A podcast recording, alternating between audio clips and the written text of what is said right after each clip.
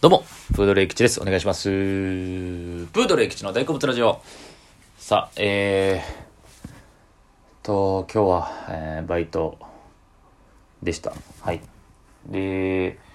ずっとね、前から、前からというか、あの、気になってたネットフリックスの作品があって、あの、なぜ君は総理大臣になれないのかっていうドキュメンタリー映画があるんですけど、まあ、なんとなく、なんか、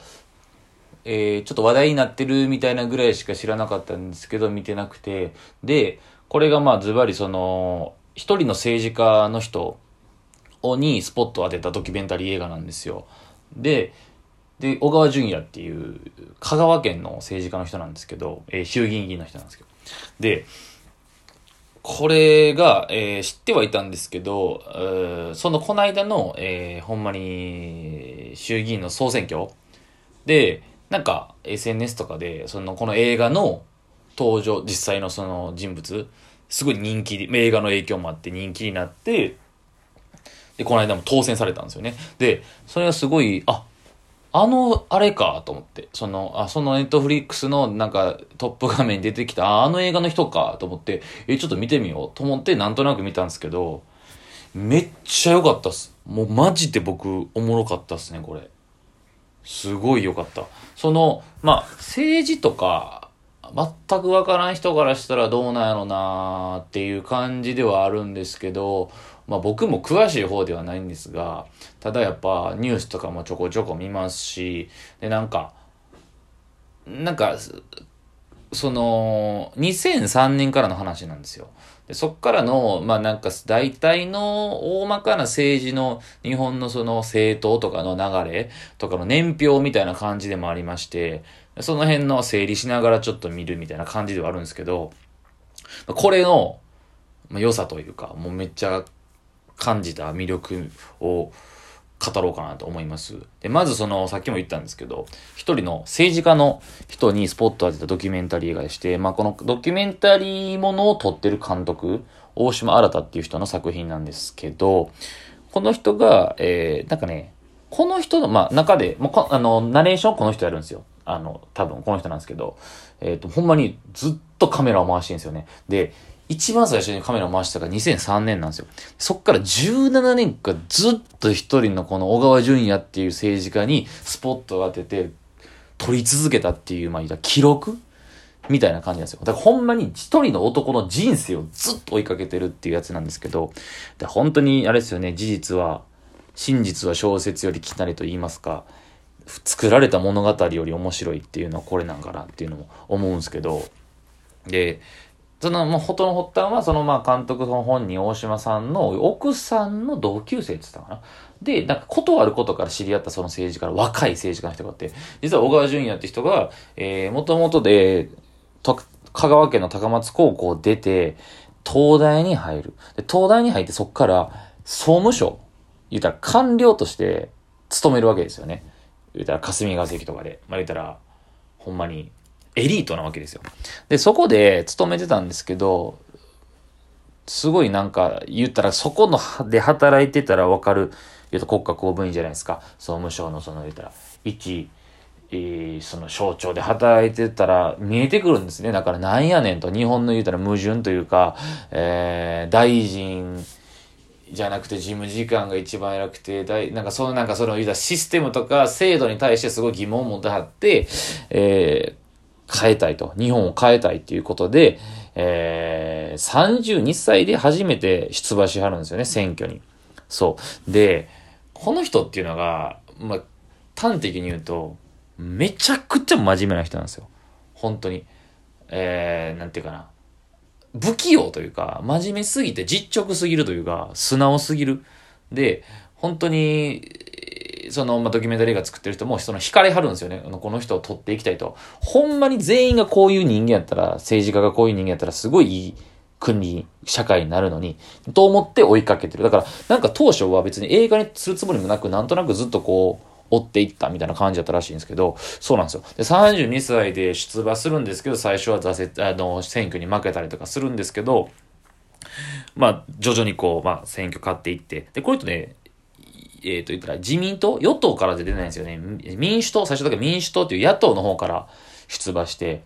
で、そっからこう戦っていくんですけど、浮き沈みがあったりするんですよね。で、当時2009年かなに初めて民主党が政権交代した時の、言ったらめちゃくちゃこう、ノリに乗ってる時もあれば、その3年後ぐらいにまたボロ負け、逆転負け、多分3.11終わってからですかね、えー、野田さんの時かな。で、すごい、えー、悪くなったりとか、浮き沈みがあって、で、結構ハイライトで描かれてたのが、2017年ぐらいに、こう、民主党がバラバラになった時に、どっちついていくかみたいな時があるんですよね。で、そこがどっちついていくか問題。で、この人は前原さんっていう、結構有名な民主党の政治家、京都の人なんですけど、この人の弟子というか、えー、その人に仕えてる人みたいな感じですね。小川さんっていうのが。まあ、言った当時の民主党の若手議員の集まりみたいな。で、そっちについていくんですけど、それが失敗やって、みたいな。えー、その当時の2017年の小池百合子と合流とかするんですけど、今のね、都知事の、むちゃくちゃなってまた選挙負けてとかっていう、この苦労とかを見てると、なんかね、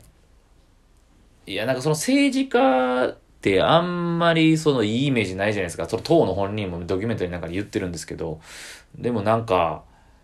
まあ自分の主張、僕はそんなにあの主張が別にあるわけでもないですし、どっちがいいとかっていうのが強くあるわけじゃない、まあそれはそれでどうなんやって話なんですけど、大人として。でもそういうのはないんですが、シンプルにこの一人の人間が政治の世界に入っていって、もう翻弄されるというか人生をもうそう捧げてもう人生持ってかれるみたいな感じのなってるんですよね。だからシンプルになんか政治っていうもんだけじゃなくて、なんか、まずその、何にでも、何でもいいと思うんですよ。他のものに置き換えて、一つの夢中になってるものに、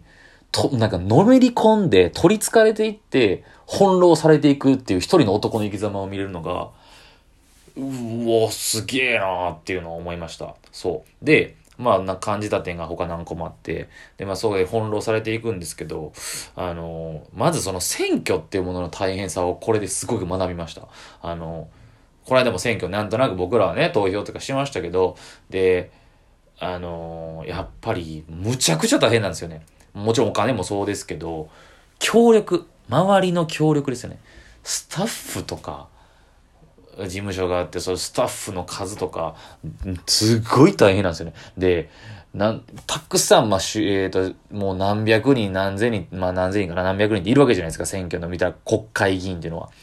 です。おたくさんいる中の一人としか思ってないんですけど、その、選挙を見てると、その一人の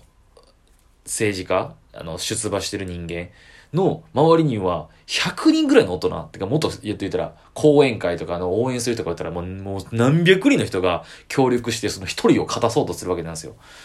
なんかそれがすごいなと思って。結局どんだけたくさんわーっておる国会議員でも、その人は一国一城の主というか、その人一人のっていうのはすごい、なんていうのかな、周りの協力というか、なんかとって、な、とって、とんでもないな、その、なんですかね、政治家ってその言うたら、なってやら税金でお金もらってとかって言われますけど、とてもじゃないけど、なろうと思ってもなれんし、やろうと思ってもできないですよ。あの、セルフプロデュースとかね。まあ、周りの協力もあるんでしょうけど、自分が自分がこうなんだ。僕を一人の人間としての魅なんか魅力を最大限出さないと勝てないわけじゃないですか。選んでもらえないわけじゃないですか。とか、いやー、並大抵じゃないなと思いました。だから、えー、その利益のためだけに、まあ、ゆくゆくはそう、まあ、時間が経つとね、長期政権とかなっていって、麻痺していくとそうなるんでしょうけど、こ出ようって思って、すごいなと思います。国を変えようと思って。とてつもないけど。だこの人真面目すぎるんですけど、すごい真面目で、で、と、途中その一個のテーマがあって、真面目すぎて、政治家に向いてないんじゃないかみたいなとこがあるんですよ。で、言うたら政治家って、こう、ある程度、なんか、悪いことにも手を染めるじゃないけど、そういう、そういうとこもあっての、うまくやっていける素養というか、実力みたいな、えー、っていうのができないんですよね、この人は。なんかすごい不器用。だから、政治家に向いてないみたいなこと周りも言われるんですけど、そうなんですよ。だからもう、大変だなーっていう、そんなところに飛び込んで国を変えようとしてるって、だからその真面目なんやけど、一歩間違えたらやっぱちょっと頭おかしいんですよね、この人。ま、熱すぎて頭おかしい。そう。普通やったらやらへんもん、そんなめんどくさいことっていう。そうそうそう。でも惹かれますね。そう。面白かったです。そう。家族もね、僕泣いちゃって、そう、ちょっとほんまにそうそう。家族がむっちゃ協力するんですよ。で、娘とか奥さんとかも嫌々なんですよね。もう、もう大変しんどい。こんな思い。だってもともとやったらね、ずっと総務省に勤めてて、官僚やったのに、安定やったのに、安定の道を蹴って、このわざわざ選挙とか大変な思いして、でもその嫌々とか言いながら、インタビューで嫌々とか言いながら、もう街頭ではね、協力するんですよ。娘がビラ配ってね、お願いしますとかって。もう娘とつ、でもなんか、娘と妻が演説、スピーチの時に泣いてる姿とか見て僕もらっちゃって、家族の愛、これがもうたまらんかったですね、ほんまに。いやー、すごい映画でした。で、またそのなんかライバルの、同じ香川香川一区っていうところから出馬してるんですけど、ライバルの対立候補の人もなんかね、あの、四国新聞のグループの人間なんですよ。だからすごい組織票とか持ってて、もう映画みたいな世界、すっげえ悪いやつ、悪いやつって見るんですけど、いや、めっちゃおもろかった。これがリアルなんやなっていう、そう。だから、結局この映画を通して多分伝えたかったメッセージとか僕が思ったのは、本当にこの国のことを真剣に考えてる人間が報われない。という日本の政治のリアルを描いてるんやなと思いました。そう。これがタイトル、最初にも言った、ここに集約されてきて、このタイトルが僕めちゃくちゃいいなと思うんですよ。だ当たった理由はそこやなと思うんですけど、なぜ君は総理大臣になれなかったのか。そんなにも日本の国のことを思ってる君が、なんでなれなかったのかを分析しよう。で、まだこの人は政治が続けてるんですよ。この間の選挙にも実は勝ってはるんですけど、なれなかったのかって言い切るところが、言い切らんでもいいのに、でもなかなか厳しいやんみたいな現実をそこに表してるなと思いましたね。いや、ちょっと熱くなっちゃいましたね、僕ほんまに。めっちゃいいドキュメンタリー映画でした。ぜひ見てください。ありがとうございました。